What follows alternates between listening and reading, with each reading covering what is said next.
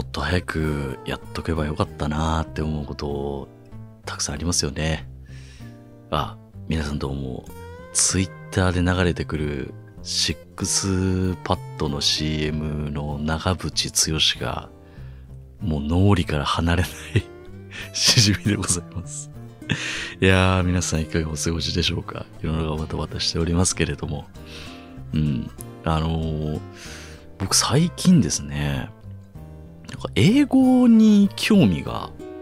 なぜか出てきていて、で、まあ、きっかけっていうのが、あのまあ、某有名ポッドキャストですよね。もう宇宙で一番聞かれてるポッドキャストだと思うんですけど、まあ、 Joe Rogan Experienceはって合ってるかな？うん。の、まあ、そのアメリカのジョー・ローガンさんがやってる番組があるんですけど、もうそれすごい聞きたいなっていうふうに思ってるんですけど、何せ英語ですから、何言ってるかはよくわからないじゃないですか。で、まあ、字幕とか、なんか探せばあるとは思うんですけど、すごい、こう、英語脳が、もし自分に備わっていれば、ああいう英語、海外の、まもちろん映画とかもそうですし、ポッドキャストもそうですし、まあ日常会話もそうですけど、ああいうのも全部理解できるわけじゃないじゃないですか。それってすごい楽しそうだなっていうことに、29歳の春に気づきました。はい。めちゃくちゃ遅えよっていうね、風に思うんですけどね。うん。で、なんかあの、いろいろと、ポッドキャストといえばもうね、英会話みたいな、それこそバウリンガルニュースとか、もうなんかそういう語学学習みたいなものといえばポッドキャストみたいなところあるじゃないですか。うん。で、まあいろいろと英語の番組みたいなのを、ツイッターのこう配信者の方とかにおすすめなんかないですか？とかって聞いたりして、まあ何個かいろいろ番組紹介していただいたりとかして、こう聞いてたんですよ。うん。でも、あの、信じられないぐらいその英語の番組を聞くと寝れるんですよね。ああ。なんかあの、程よく、なんか超、まあ日本語と、えー英語が、ま交互にこう、飛び交うような番組さん結構多いんですけど、まあ二人で会話してて、まあ片っぽが日本人の方で、片っぽが英語、えー外国人の方で話してるみたいな番組、まあ結構多いと思うんですけど、そういう構成の番組って。それ聞いてるともうね、程よく、うーん、興味がないわけじゃないですけど、程よくね、もう、頭がもうオフモードに入るんでしょうね。でも気がついたら朝みたいな感じになって、まあ睡眠導入としては、あり、ありだと思うんですけど、そういう使い方も。でもね、実際話してる内容を理解してるかって言われると全然してないんですよね。頭の中に残ってないんですよ。で、これを思うに、ちょっと僕のレベル、そのアフィルさんコースの僕からするに、その難易度が高すぎるんだろうなっていう、うん、ふうに思ったんですよ。なので、もうちょっと、かもうほんと初心者みたいな、うん、ところの番組はないかなっていうところ。あとは、その、英語で話して、こう日本語で帰ってくるっていうよりは、もうほとんど日本語ベースで話してくれた方が僕的には ありがたいなと思って、まあ、そこら辺のバランスの番組さんないかなと思って、いろいろ、あのね、ポッドキャストのカテゴリーの中の、えー語学みたいな、学習みたいなところでこう探してたら、あの、ある番組に行き着きまして、それがですね、まあレイニー先生の今日から役立つ英会話っていう番組なんですよ。うん。で、まあ、あの、女性の方女性の日本人のレイニーさんっていう方が、えっ、と、まあ、一人でやってる番組なんですけど、基本的には日本語ベースなんですよ。で、まあ、タイトルの通り今日から役立つ英会話っていう風に言う通り、結構こうネイティブというか、あの、教科書とかの言い回しって実際にはあんま使わないって言うじゃないですか、よく。まあ、それがあって、もう本当に実際に海外にこう留学されてて、で、今日本に住んでるらしいんですけど、まあそういう、あの、まあ実際なネイティブなこう発音ができるっていうことで、まあちょっと聞いてまして。で、まあもう結構日本語の日本語ベースっていうのもありますし、まあ、お話自体もこう自身の体験談みたいなものをよくお話しされてるので、結構まあ、普通に話として面白いみたいな。うん。っていうのが結構あるので、これは結構自分に今合ってるような感じがしますね。うん。まあ、道案内。今んとこね、僕まだ10回も聞いてないかなってところなんですけど、あの、道案内の部分だったりとか、あとは、なんかこう、なんか、テル、テルとティーチの違いみたいな、こうなんかニュアンスの違いみたいなやっぱあるらしくて、で、なんかそういう違いとかね、もう今具体例がパッと出てこない時点で僕の脳には定着してないんでしょうけど。まあでも、繰り返しやっぱ聞かないといけないなっていうのを思ってはおりますね。でも、明らかに、その、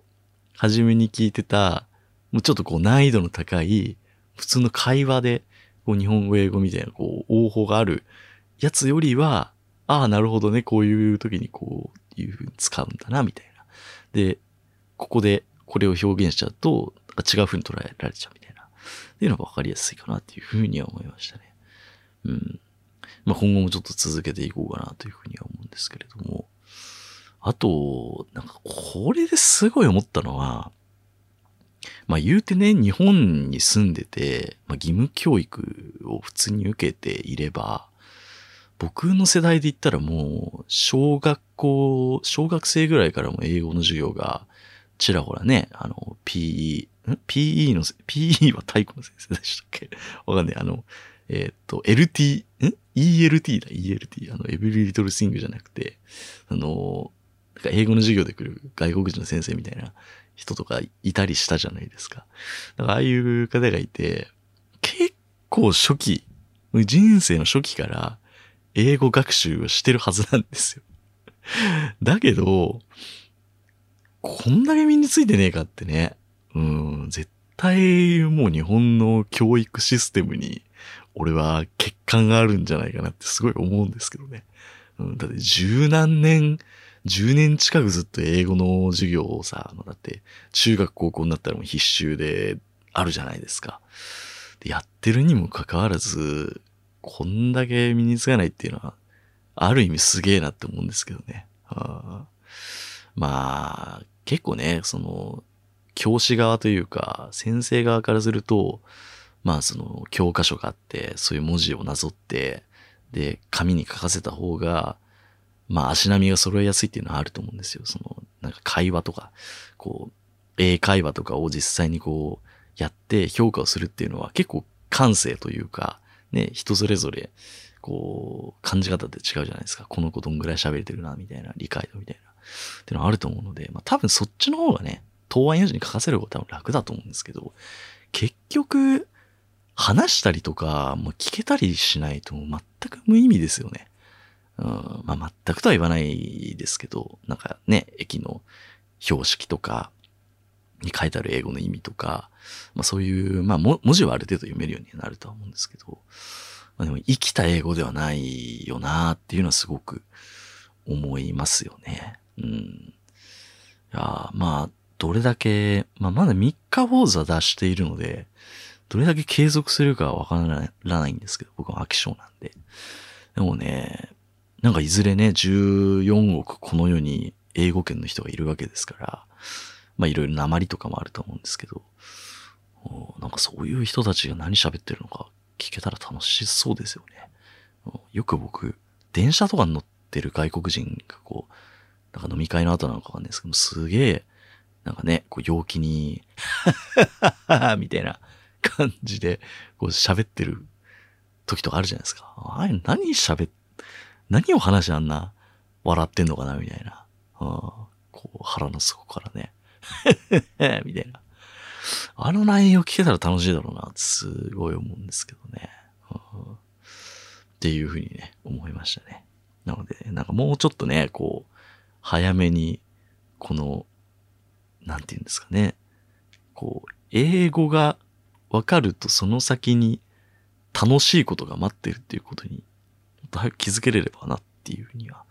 思いますよね。うん。ということで今後もちょっと僕は、レイニー先生にね、あの、我が師匠ですよ。心の。うん。勝手に思ってるだけですけど。もうちょっと聞いて勉強しようかなというふうに思います。では、いずれね、英語のポッドキャスト始めて、まあ、独占契約勝ち取って100億円手にしようと思います。それでは本日も頑張っていきましょう。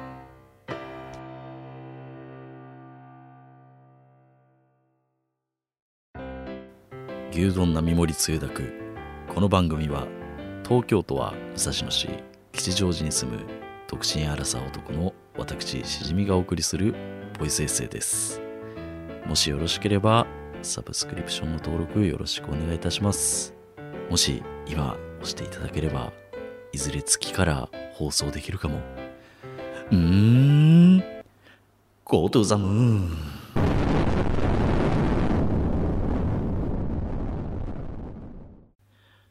はい月曜送りしております。本日はですねちょっとカラオケの話をちょっとね、しようと思っていて、もうなんで急にカラオケっていうふうに思われる方もいると思うんですけど、まあ、今こういうご時世であんまカラオケに行けてないので、まあ、僕の中のカラオケ熱みたいなものが、なんか勝手に上がってるみたいなものもそうなんですけど、この前ツイッターのスペースで、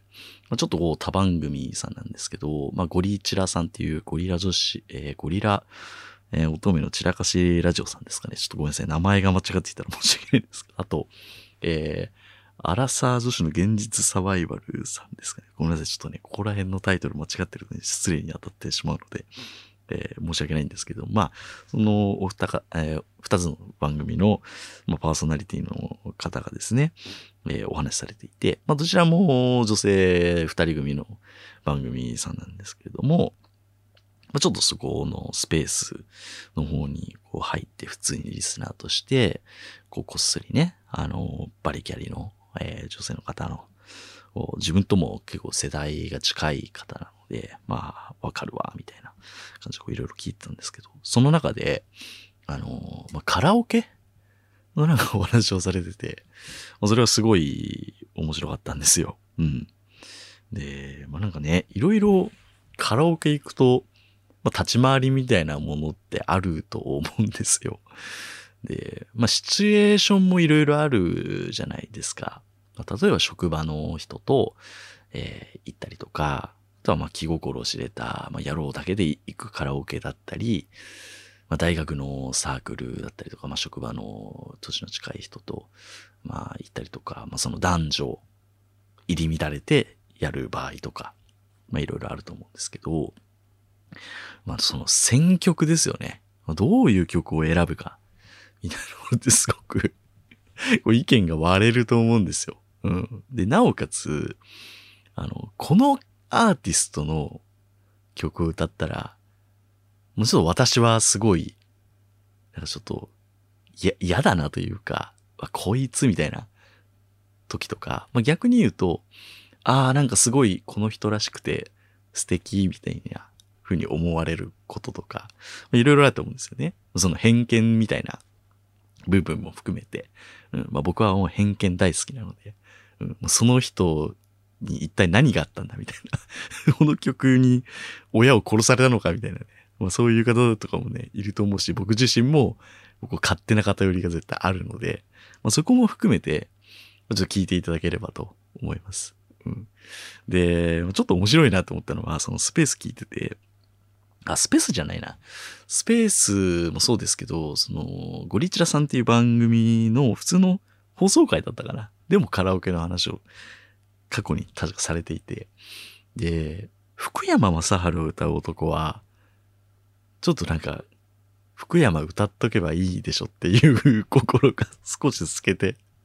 こうなんかそういう風に取れ取れるみたいなお話をされてて、これは、多分あの、ゴリチラの、確かイクミさんだったと思うんですけど、まあ、ある意味偏見と言っては言ったらあれかもしれないですけど、まあそういう、なんかね、そういうふうに思った経験があるわけじゃないですか、彼女に。なので、それも含めてすごい面白いなと。なおかつ僕はちょっとドキッとするわけですよね。うん、福山雅治を歌うこともあるので、うん。ああ、そういうふうに思う方もいるんだなっていうふうに思ったんですよ。うん。っていう感じで、まあちょっとね、こう、このケース、これ歌ったら、もうシンプルに、もう、もう超個人的にしじみはこう思うみたいな話をね、ちょっといろいろしていこうかなっていうふうに思います。うん。で、まあ、まず、まあ、ちょっとこう、僕たちの世代からこう外れるとは思うんですけど、まあ、あの、職場のこう人とまあ仮にですよ、カラオケに行って、で、まあ上司の方、まあ結構年の離れた年上の方がいたりとか、そういうケースで考えたときに、あの、僕の友達、高校時代の友達がいて、そいつ今営業職をやっているんですけど、なんかまあ、その今言ったような職場のこう、付き合いで、取引先の人とかとなんかカラオケに行くことがよくあるらしいんですよ。うん。で、確かね、70代くらいの方と、スナックかなんかのカラオケかなんかをしたらしいんですよ。うん。で、70代の方が喜びそうな曲って、あの、まあ、パッと出てこないと思うんですけど、やっぱなんか演歌とかやっぱ歌うらしいんですよね。あで、そいつに、えー、じゃあ70代の人とカラオケ行った時に、じゃあ君は何を歌ったのっていうふうに聞いたんですよ。そしたら、ジェロの海行きってあったじゃないですか。あれを歌ったみたいな。で、そしたらなんかすげえ滑ってたみたいな。ポカンみたいな。うん。でも確かに、まあ、あれも演歌っていうジャンルではありますけど、まあ、割と最近のチャートじゃないですか。うん、まあ、その、演歌というジャンルをこう理解してもらうみたいな、若い人にも聞いてもらいたいみたいなね。どちらかというとそういうジャンルだと思うんですよ。なので、こうガチ演歌って言われると、ちょっと違いますよね。なんで、それはちょっと選択ミスってね、みたいな、こう話をしたりとかして、ああ、そうか、みたいな話をしていて。うん。で、まあなんかやっぱ、ガチ演歌って言ったら、まあ石川さゆりとかね。天城越えとか、やっぱそういう風になってくるのかなとかね。うん。で、まあ、ギリギリ、その、セーフなのは、氷川きよしのずんどこ節とかじゃないみたいなね。うん。ずんどこ節はまだ、そういうコアなね、こう演歌の方でもまだありなのかなとかね。ギリギリいけるんちゃうみたいな話とかはしてましたけれどもね。うん、でも、結論まあ、70の人と今後ね、そういう機会ってもう、あと、まあ、なんかね、こういう話するのもあれですけど、まあね、言うてもあと、ね、10年、20年ぐらいすれば、まあ、演歌っていうジャンルを聞くかって言われるとね、聞く人がこのようにいるのかって言われると、まあ、うん、徐々にね、っていうジャンネルではあると思うんですよね。うん、いや、なんか、うん、僕たちが、その、60代、70代の時になって、演歌の良さに気づくのかって言われると、うん、それはないのかなってね、わかんないですけどね、な、実際なってみないと。うん、でも、ね、実際だって今自分の親父が60代ぐらいですけど、演歌なんかね、全然聞いてないですし、わかんない。人によるかもしれないですけど、60代とかになってくると、もう、あれですよね、どちらかというと、こう、アメリカとか ああいう、こう、風が入ってきてる感じがしますよね。それこそ、あの、サタデーナイトウィーバーのあの、ビージーズとか、その、ビートルズとか、ね、あの、イギリスもそうですし、まあ、アメリカもそうですし、まあ、ああいうね、こう、まあ、本当今の、こう、音楽のなんかベースというかね、うん、こう、王道みたいな、うん、部分の、やっぱこう、曲を聴く方が多いようなね、感じがしますよね。まあカラオケとはちょっとそれるのかもしれないですけどね。カラオケで歌うかって言われると、わからんですけど、ビートルズをね。まあでも歌うのかなかんないですけどね。うん。まあちょっと話それるんですけど、あの、この前、母親から聞いた話なんですけど、なんか、自分のおかんが、なんか飲食店かなんかに行って、こう、飯を食ってたらしいんですけど、そこで、なんかビールかなんかを飲んでるおじさんがいたらしいんですよ。まあ60代ぐらいですよ。還暦間近かなぐらいの。そのおじさんがすごいお酒に酔っ払ってて、こう、あの、一人でなんかね、こうグターっとしてたらしいんですけど、ちょうどその時に店内の BGM が、ビートルズのレッド・イット・ビーかなんか流れてたらしいんですよ。それを聞いた、その、酔っ払ったおじちゃんが一人で、レリビー、レリビーってこう歌ってたっていうのがすげえ面白かったっていう話をしてて。だかやっぱあそこら辺の世代はやっぱ響くものがあるんだなみたいなね。あっていうのはね、すごい思いましたね。なので、まあ、なんかね、逆に、まあ、方角、方角で行くならば、やっぱり自分の親父とか、そこら辺50代、60代って考えると、やっぱまあ、サザンオールスターズが結構ベタな感じはしますよね。もし自分が行って歌うのであれば。うん。とかはまあ間違いないのかな、みたいな感じがしますよね。まあいろいろ、勝手にシンドバッドとか、あとは、何ですか？真夏の果実とか有名ですけどね。カバーとかされてますから。うん、あたりとかね、間違いないのかなと。で、まあもうちょっと、まあ50代とかね、その中でもこう前半のところで行くと、やっぱりビーズとかもね、被ってくる世代もあるんじゃないかなっていうふうに思ったりしますけどね。まあ B'z はどちらかというと40代とかなのかな。あ感覚的に。でも僕もあと1年30代ですから。まあ大体3、40、3、40、50代ぐらい。とかだとまあね、ミスチル、 B'z とかも割とこうストライクゾーンになってくるかなっていうふうに思うので、うん、僕は割とそこら辺はすごく聞くタイプであるので、まあ、ほんと90年代、えー、あたりはすごい好きな曲が多い、アーティストも多いので、そういうのはありかなっていうふうに思いますけれどもね。あまあ、うん、まあ、初めの話に戻りますけど、70代あたり相手だったらどうなんのかなっていうね、ちょっとふと考えた、こ、うん、事例ではありましたね。まあ、そこら辺の、ちょっとね、選択肢難しいなと思いましたけれどもね。まあ、こっからは、ちょっとね、前方後編に分けて、まあ、同世代で、まあ、同性の野郎どもでだけで行くケース。もしくは、えー、女性も込みで、男女で行った場合は何を歌うかみたいなところもちょっとお話しできるかなと思います。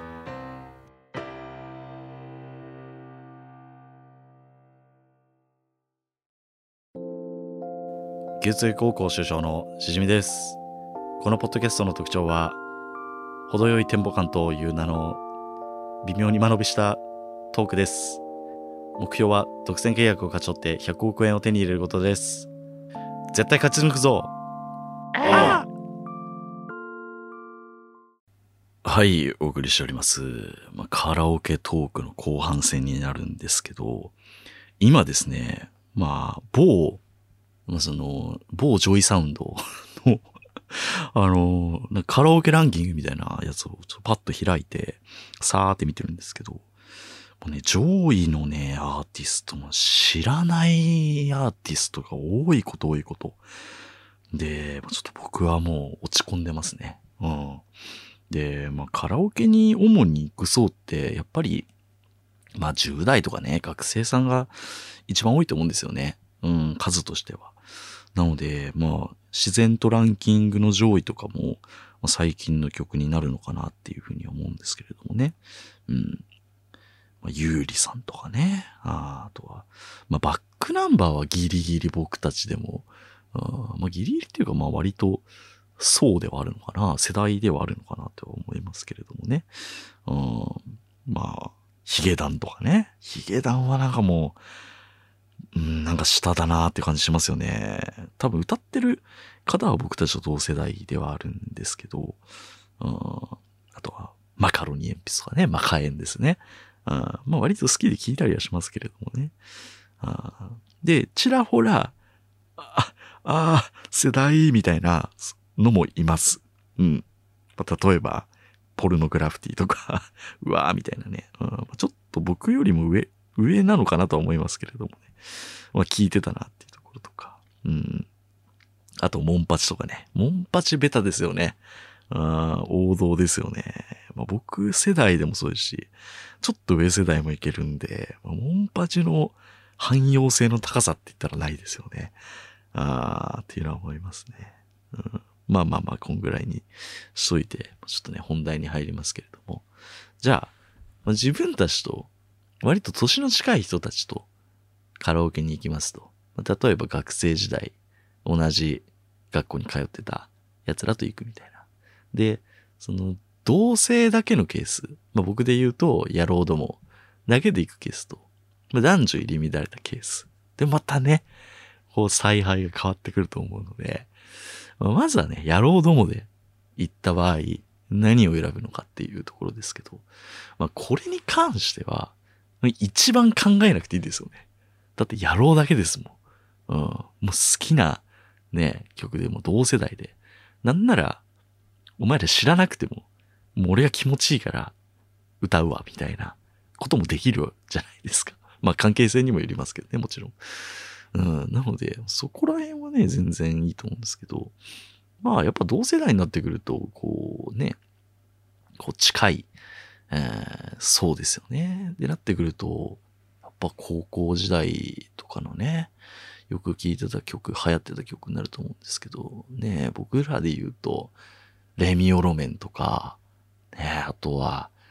あの、あれですよ、モンパチじゃなくて、あの、ファンキーモンキーベイビーズ、ファンモンですよね。うん、でね、結構ね、ファンモンはね、あの、女の子がいる時に歌う、歌うと、ちょっとね、いろいろ意見が分かれるアーティストだなっていうふうに思いますね。あまあね、ここはね、野郎だけなんで、ああれですけれどもね。うん、あと、ちょっとだけ上に行くと、僕は、あのー、血面師とかも結構好きですね。うん、血面師もそうだし、もうそれで行くと、リップスライムとかね、最近ちょっと仲が悪くて解散しちゃいましたけれど、解散つか、まあ、脱退したのかな？ペスさんが脱退したのかな？ああれですけれども。あそこら辺とかこう歌ってすごい気持ちいいな、みたいな。うん。あとは、あなんか男臭い曲とかもいいですよね。うん。まあ、ちょっと上になるんです。もうこれは僕の趣味思考かなと思うんですけど、もうほんと今和の清志郎の雨上がりの夜にとかも大好きで、そういうの歌ったりとかもしますし、あとね、まあ、福山雅治も歌いますよ。うん、まあ、僕、声低いので、結構福山雅治は歌いやすいんですよね。うん。で、もう、まあ、さっきのね、冒頭お話しした件があるので、ちょっと女の子の前でね、こう こう、まあ、歌い方とかもあると思うんですけど、ね、もうなんかちょっとこう、ナルシストっぽく歌うとちょっとね、やっぱ惹かれちゃうのかなとか、いろいろ思ったりはするんですけど、まあ、シンプルにね、福山雅治ってすごいですよね。こう、男女受けともにあるっていうかね。うん。そこら辺はすごいなと思うんですけどね。うん、とか、あとは、斎藤和義とかもすごい好きですね。うんまあ、歌うたいのバラットとかもそうですし、歩いて帰ろうとか、僕ちっちゃい頃、ポンキッキーズとかね、あの、見てた世代なので、そこら辺で流れてた曲ではすごい懐かしいな、みたいな、うん、部分とかがあったりとか、あったりしますね。なんでね、まあ、やろうに気使うことはまあまずない。まあ、グリーン、グリーンとかも グリーン懐かしいですね。もうなんか本当にもう同世代じゃないと歌えないなってところあると思うんですけど、そこら辺は結構歌うかな。うん。あとはあの、ミスチルとかもね、大好きなので、そこら辺はもう同性異性関係なく歌うかなっていうところではありますよね。うん、ミスチルね、声がちょっと、ね、高いので、歌いづらいんですけど、まあでもね、やっぱいいですよね。あかなっていうふうに思いますね。うん、大体高校の友達とかと言っても、そこら辺のラインになってくるのかなっていうふうに思いますね。うん、スピッツとかもそれこそポルノとかも歌ってますし、まあ、僕たち高校生ぐらいの時に、まあこうガンガンやってましたよみたいなところですかね。はい。まあね、あのーこっからですよ。今日のメインディッシュは。あ議論を巻き起こす。男女、入り乱れたカラオケ。さあ皆さん何を選びますか？ね。まあ、僕が男女でカラオケに行くケースって、まあ、職場はもう今男職場なんで、ほとんどそういうのがないので、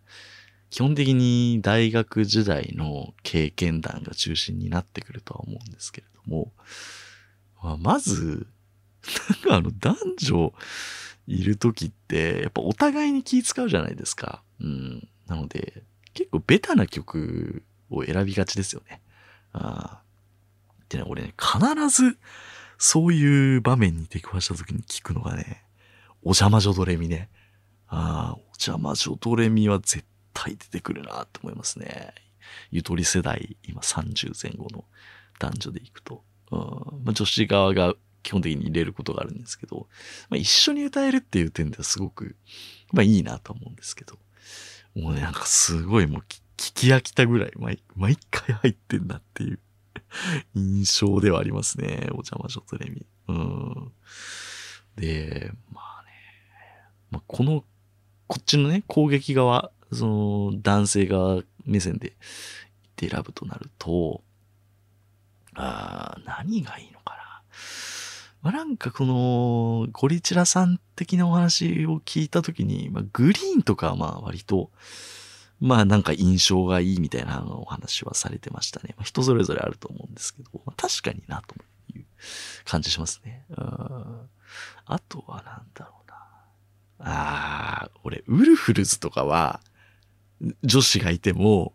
悪くない。あ、当たり障りないみたいな。もう、もう、イッツベターみたいなね。イッツっていうのがあるっていうかわかんないですけど、非常にベターな選択だなっていうふうに思います。その、女性側もそんな思わないし、男性側も、ああ、ウルフルズいいじゃん、いいじゃん、みたいな感じになりやすいのかなっていうふうに思いますね。なので、非常にこう、ウルフルズの汎用性は高いですね。オールラウンダーな感じは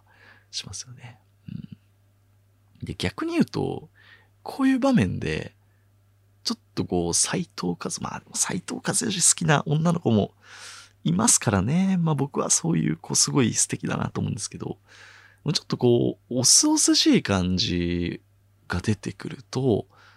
どうなのかなみたいなね。あ部分はありますよね。うん、まあさ、でも斎藤和義は、でもね、女性ファンも多いですからね。まあ、人を選ぶかなっていうところですよね。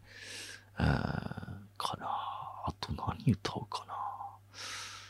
まあでも、 EXILE とかはね、ちょっと僕の層ではない。この LDH 系はね、また、うん、その、異性とかって性別関係なく、その、人種の違いが出てきますよね。その、別軸のなんか、触れみたいなね、感じしますよね。ああ、でも、うん。あんま EXILE 歌う人とカラオケには行かないかな。うん、そこら辺はなんか付き合いのそうな感じはしますけれどもね。うん、あとそれで行くとやっぱモンパチとかね、こう、バンド系ですよね。あ僕らで言うと、 KANA-BOON とか、 KANA-BOON とか世代ですね。なんかもう、もうなんかこう、昔を懐かしんでますけど。うん、カナブーンはね、ありかな、割と。どうなんでしょうかね。まあ、逆にですね、今ちょっとね、こう、パッとね、ポンポンポンポン出てこないので、まあ、逆にディフェンス側ですよね。うん、どっちが攻めでどっちが防御なのかわかんないんですけど、女性側もすごい考えると思うんですよね。あーって考えると、何がベタなんですかね。まあ、お邪魔女ドレもそうですけど、やっぱ、愛子とか、ああ、になってくるんですかね。愛子ベタですね。あーでも逆に、女子、女性側から見た愛子って、まあ、ちょっと寄せに行ってんな、みたいな。男の子の目気にしてんな、こいつ、みたいに思うんですかね。そういうのも絶対あると思うんですよ。同性の目も気にしなきゃいけないと思うんですよ、僕。うん。なんで、愛子、まあでも愛子はまあ割とね、女の子も、うん、好きだと思うし、ひ割と人は選ばないかなと思うんですけどね。うん。あと、僕はですね、あの、西野かないるじゃないですか。西野カナって結構、なんかね、メンヘラ女子みたいな、メンヘラ女子って言うとあれですけど、会いたくて会いたくて震えるみたいなね、こう結構刺激的な歌詞があったりとかするんで、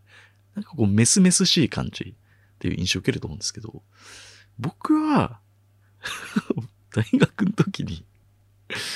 西野カナのもそれこそ会いたくて会いたくて歌ってる女の子がいて、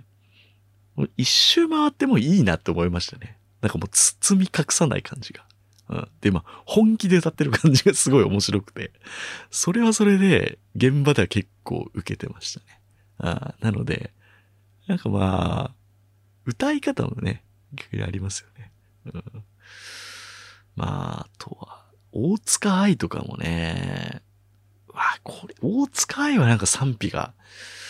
分かれそうな感じはするかな。うん、ちょっとこう、イエイみたいな感じじゃないですか。イエイイエイみたいな。それが、受けるかどうかですよね。うん、僕はまあ、割とありかなとは思いますけどね。うん、で、なんか逆に言うと、うん、なんか女性が男性アーティストの曲歌うのも結構いいなって思う時ありますよ。うん。ほんと僕の主観ですけど。例えばスピッツとか、あなんかちょっとこうキーが高いですからね。そこら辺は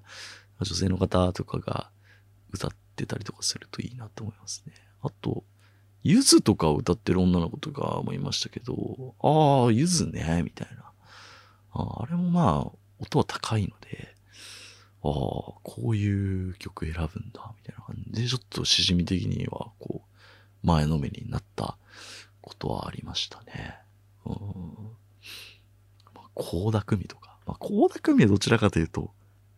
あの、あれですよね。LDH 系のまたなんか別軸の一種かな。ですかね。うん。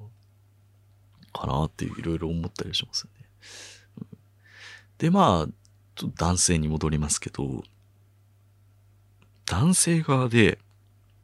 あの、逆にね、その女性受けを狙いに行ってて、うわ、こいつっていうアーティストもやっぱいると思うんですよ。えー、例えば、その最近のね、ランキング でさっきちょっと触れたと思うんですけど、そのゆうりさんとか、あとは、まあ、ディッシュとかですね。北村くん。とか、あとは、まあ、サウシードッグ、バックナンバー系。なんか、ああいう系って、僕がその現場にいたとすると、まあこれね、ほんと僕の偏見ですよ。ちょっとこいつ寄せてんなって思うところは正直ありますかねバックナンバーね、まあ、女性す、女性方好きじゃないですか、バックナンバー。うん。でも、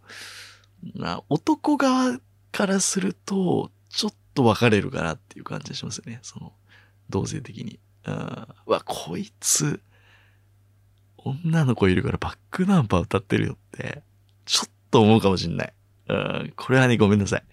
これはしじみのど、もう偏見、ど、もう偏見です。多分ね、レコボーイとかはね、バックナンバーだと思うんだよな。まあ、すいません。ちょっと個人的な話なんですけれども。だから、やっぱり、その、ケースバイケースですよね。うん。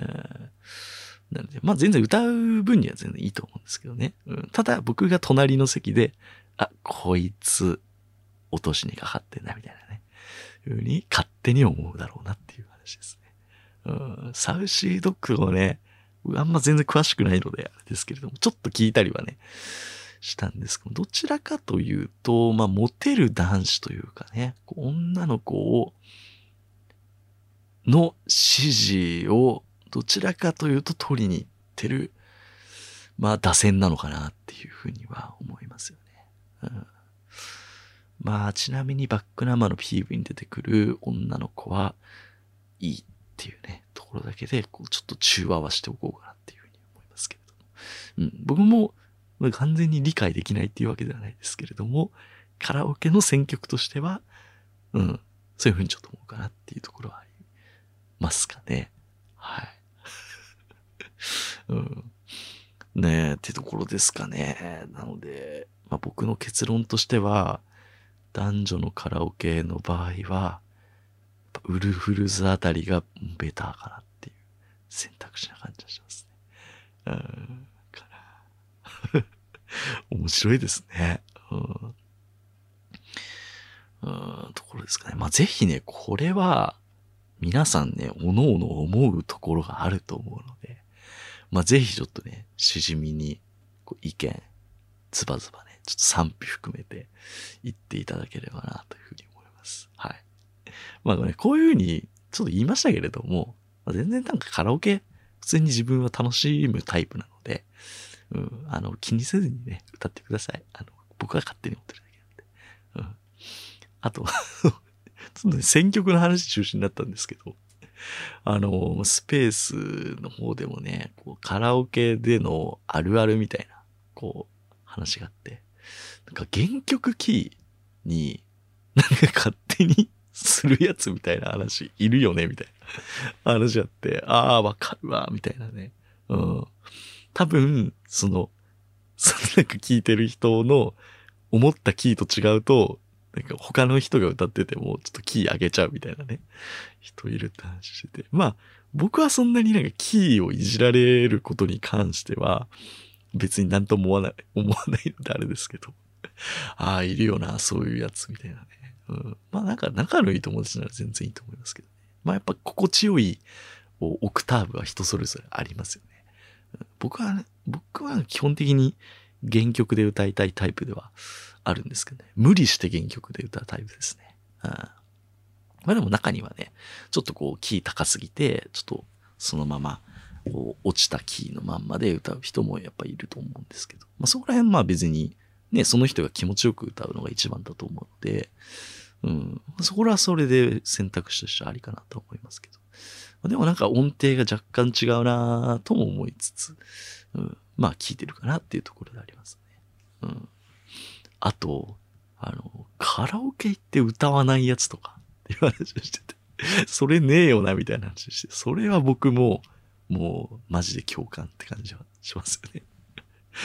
カラオケ来たなら歌えよって思いますよね。うん、歌わねえなら来なきゃいいじゃんっていうね、極論。思ったりはしますね。うん、僕はもうね、カラオケ、割と楽しむタイプなので。うん、あとなんかタンバリンうるさいとかね。ありますけれどもね。うん、僕もちょっと、マラカスタンバリンは、うん、若干うるさいかなぐらいの感じはしますね。うん、まあ、あればなんかね、たまに盛り上げるために叩いたりとかはしますけど、そこら辺はまあ、場の雰囲気ですね。なんかお酒入って、もうなんかみんな狂ってるのであれば、まあそういうのもありかなと思いますけれどもね。うん。いやー、いろいろありますよね。カラオケの立ち回りね。まあぜひ皆さん、意見聞かせていただければと思います。ちょっと楽しかったですね。まあ、今後もちょっとね、やりたいですね。この話。もうぜひね、お便りとか、ゲスト呼んだりとかで、まあ、その女性とか異性の方が来た時に、そういう話とかしてみたら 面白そうですよね。この今日僕が思ったことが果たして正解なのか不正解なのかみたいな、ね、お話とかもできればなというふうに思います。はい。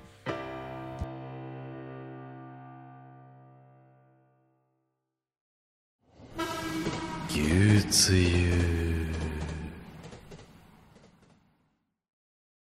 はい、エンディングです。今日はですね、カラオケトークがメインになりましたね。ま僕もまだね、熱が冷めてないぐらいの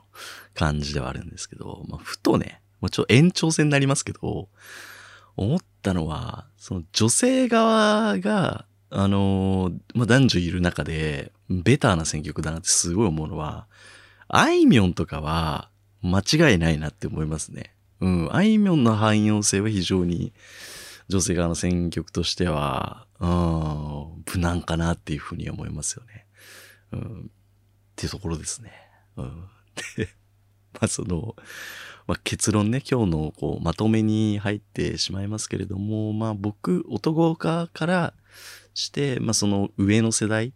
とかってなると、やっぱサザンがベタ。で、まあ男女こういる場合でも、モンパチとかは割といい感じはしますよね。で、同世代になってくると、まあ、ウルフルズとかの、こう、オールマイティさっていうのは非常に貴重だなというふうに思いますね。で、まあ女性側からすると、今言ったあいみょんとか、まあ愛子あたりは割とありなのかなっていうふうに思いますね。で、僕ね、すごい気になる、このポイント、層が一つお、ちょっとあったんですけれども、まあ、男性側で僕がちょっと触れた、ちょっと異性に寄せてるなっていうライン、そのバックナンバーとか、まあ、ゆうりさんとかの Saucy Dog、 DISH ラインの女性版をぜひ知りたいです。これちょっとね、ぜひ皆さんに、ハッシュタグ、すべてひらがなで、えー、牛つゆとつけてツイートしていただきたいなと。え、まあ、ぜひ感想をツイートお待ちしておりますけれども、その女性側の、この例えばその女性が歌ってて、あ、こいつちょっと男いるから寄せてんな、こいつ、みたいな ラインが知りたい。俺すげえ知りたい。これを知ることによって、その、まあ、カラオケに行った際に女の子がそれを歌ってたら、あ、この子はちょっとこっちに寄せてきて、なおかつ同性の支持は得られてないんだな、みたいな、そういう目で ちょっと見れるのが楽しいなっていうふうに思うので、ぜひそのラインを教えていただければと思います。はい。ぜひ、あの、女性版バックナンバーラインをね、期待しております。はい。えー、ユーツでは皆様からのお便りお待ちしております。えー、ご感想ツイートは先ほど申したハッシュタグユーツにつけていただければと思います。あとは、えー、星ですね。レビューの書き込み、えー、星をつけていただければと思います。まあ、ぜひ、あの、ま、そういうアクションのあるご支援いただけると、非常に僕も、えー、モチベーション今後のつながりますので、よろしくお願いいたします。はい。最近なんかね、ちょっと欲しいレビューがちょっとね、ついてない部分があったりするので、ぜひ、まあ、新しく聞いてくださってる方とか、また、つけていただければと思います。はい。というわけで、ここまでお聴きいただきありがとうございました。次回予告ですね。次回、牛つゆ、しじみ、サウシードッグを猛勉強。ありがとうございました。